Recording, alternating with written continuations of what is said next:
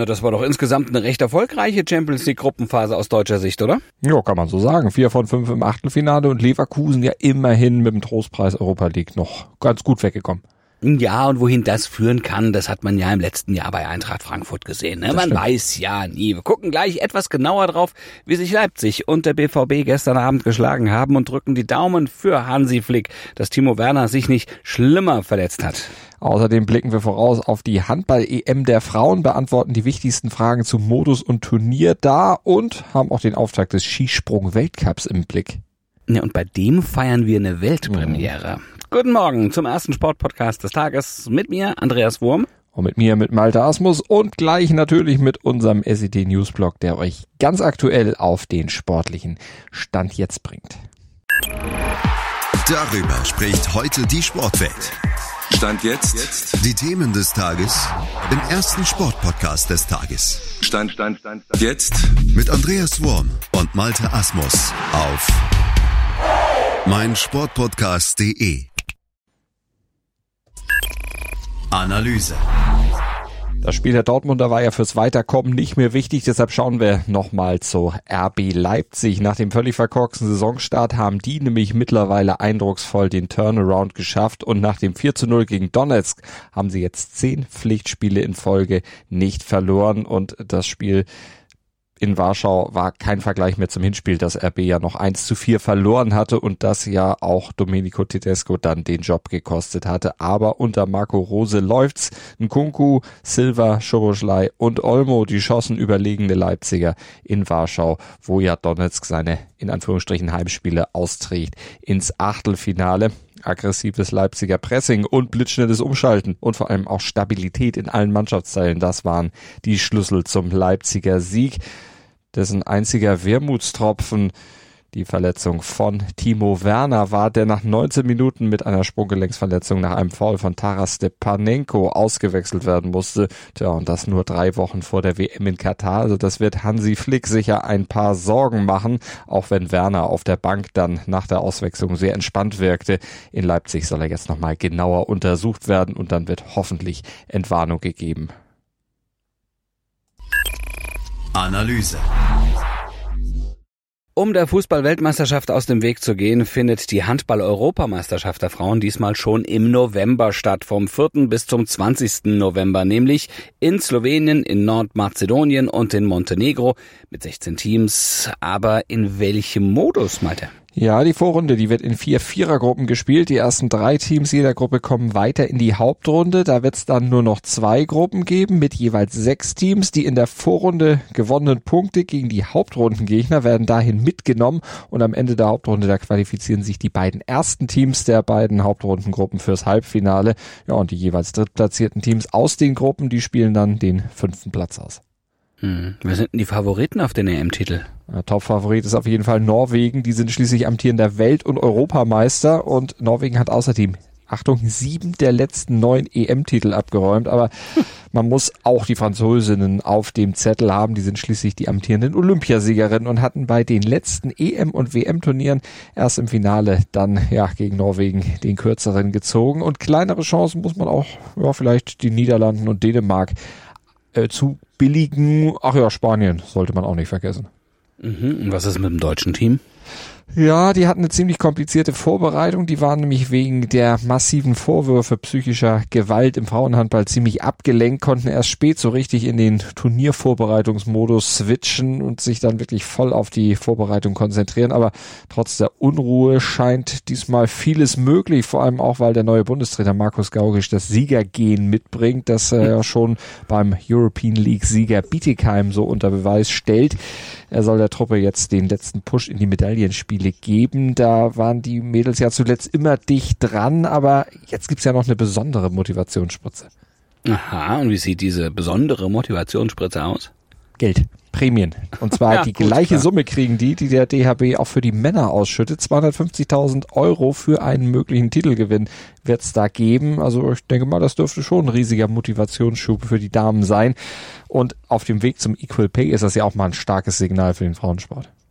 Also Motivation ist das eine, ja, aber was spricht in diesem Jahr sportlich dafür, dass das Team dann auch wirklich das Halbfinale erreichen kann? Ja, also jetzt das letzte Testspiel nicht unbedingt, da haben sie nur 29-29 gegen Rumänien beim Dreiländerturnier in Tatabanya gespielt, aber unterm Strich muss man sagen, das ist ja nur die Vorbereitung. Sonst muss man denen zubilligen, dass sie seit Jahren ja schon zusammenspielen, also eigentlich auch entsprechend eingespielt sind und sie haben ja auch bei den letzten beiden großen Turnieren ja auch schon bewiesen, dass sie an guten Tagen eigentlich wirklich jedes Team schlagen können, aber dass sie immer nur dieses Potenzial nicht dauerhaft abrufen. Und ja, jetzt dürfen sie natürlich nicht wie in den letzten beiden Turnieren bei den wichtigen Spielen dann plötzlich das Nervenflattern kriegen.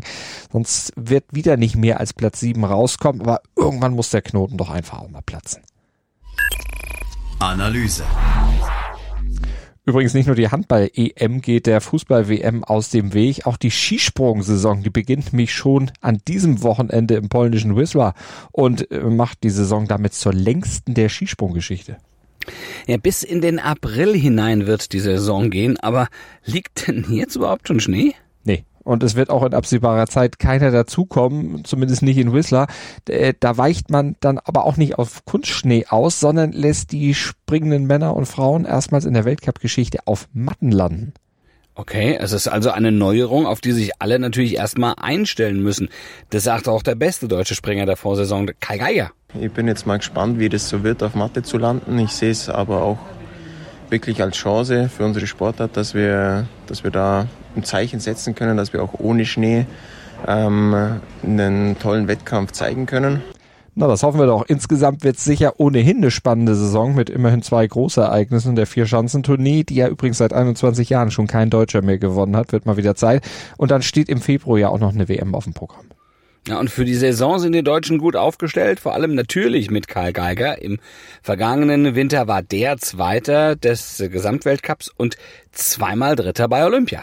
Eben, und dazu kommt ja auch noch der sechsmalige Weltmeister Markus Eisenbichler im deutschen Team und auch von Andreas Wellinger könnte jetzt nach schwierigen Jahren und mehreren Verletzungen durchaus mal wieder was erwartet werden. Ja, apropos, ne, Erwartungen. Du hast das gerade angesprochen. Seit 21 Jahren gewann kein Deutscher mehr die Tournee. Endet die Durststrecke diese Saison? Hoffen alle, aber ist natürlich so, stand jetzt noch nicht zu prognostizieren, aber wäre definitiv wirklich an der Zeit, denn keine der anderen Skisprung-Top-Nationen hat so eine lange Durststrecke bei der Tournee vorzuweisen wie der DSV seit Sven Hannawald. Das ist äh, 2001, 2002 gewesen. Das ist ja schon fast nicht mehr wahr. Da gab es zwar immer mal wieder Podestplätze, aber eben nicht den Sprung nach ganz vorne. Und seit Hannawald damals zuletzt für Deutschland gewonnen hat, haben die Österreicher siebenmal gewonnen, je viermal die Polen und die Finnen, Norwegen und Japan je zweimal und Slowenien und Tschechien jeweils einmal. Ja, aber auch in diesem Jahr ist es natürlich ziemlich kompliziert, da sich am Ende durchzusetzen. Da ist die Konkurrenz schon recht groß. Also, da wären Ryoyo Kobayashi, der Gewinner der Tournee ähm, und des Gesamtweltcups der vergangenen Saison. Das ist wohl der, den man jetzt schlagen müsste, ne? Ja, aber vergiss mir auch nicht die Polen mit Ex-Weltmeister David Kubacki und dessen großem Landsmann Kamil Stoch. Auch die muss man mal wieder auf dem Zettel haben. Und der Norweger Halvor Egner Granerüth. Ja, das sind die altbekannten Namen, ne, die du gerade aufgezählt hast. Aber es gibt noch etwas Neues in diesem Jahr, ein neues Format, das Super Team.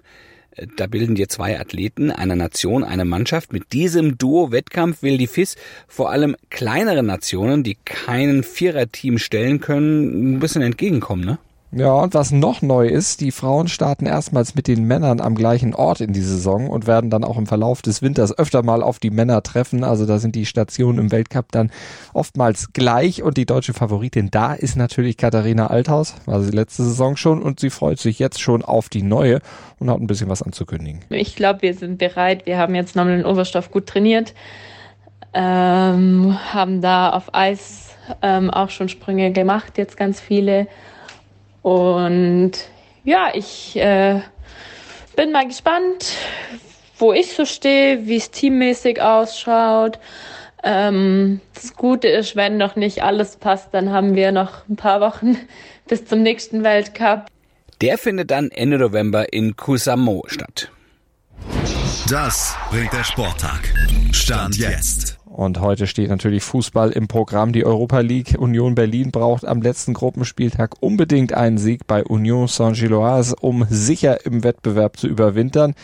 21 Uhr geht's da los und parallel dazu steht dann auch der erste FC Köln in der Conference League gegen OGC Nizza unter Siegzwang und schon ab 18.45 Uhr muss der SC Freiburg in der Europa League bei Karabakh Akdam aus Aserbaidschan ran. Aber äh, die Freiburger haben den Gruppensieg schon sicher.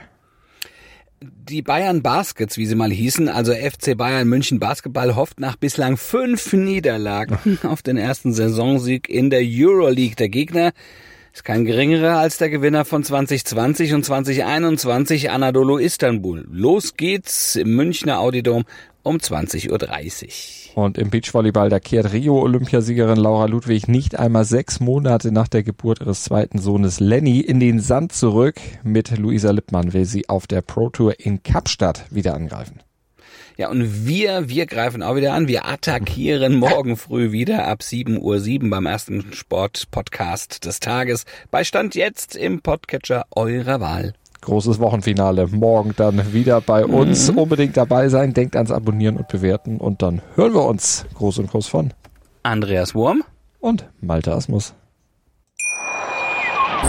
Schatz, ich bin neu verliebt. Was? Da drüben. Das ist er. Aber das ist ein Auto. Ja, eben. Mit ihm habe ich alles richtig gemacht. Wunschauto einfach kaufen, verkaufen oder leasen. Bei Autoscout24. Alles richtig gemacht. Wie baut man eine harmonische Beziehung zu seinem Hund auf? Puh, gar nicht so leicht. Und deshalb frage ich nach, wie es anderen Hundeeltern gelingt, beziehungsweise wie die daran arbeiten. Bei Iswas Dog reden wir dann drüber. Alle 14 Tage neu mit mir, Malte Asmus und unserer Expertin für eine harmonische Mensch-Hund-Beziehung, Melanie Lippisch. Iswas Dog mit Malte Asmus. Überall, wo es Podcasts gibt.